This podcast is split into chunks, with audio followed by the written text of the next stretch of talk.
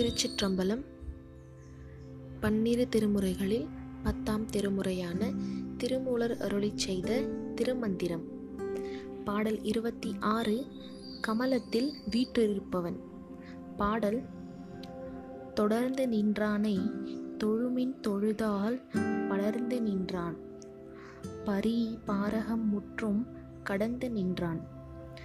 கமலம் மலர் மேலே உடத்திருந்தான் அடிப்புண்ணியம் ஆமே. பொருள் ஆன்மாக்களுக்குள் தொடர்ந்து நின்றவனான சிவபெருமானை எப்போதும் வணங்குங்கள்.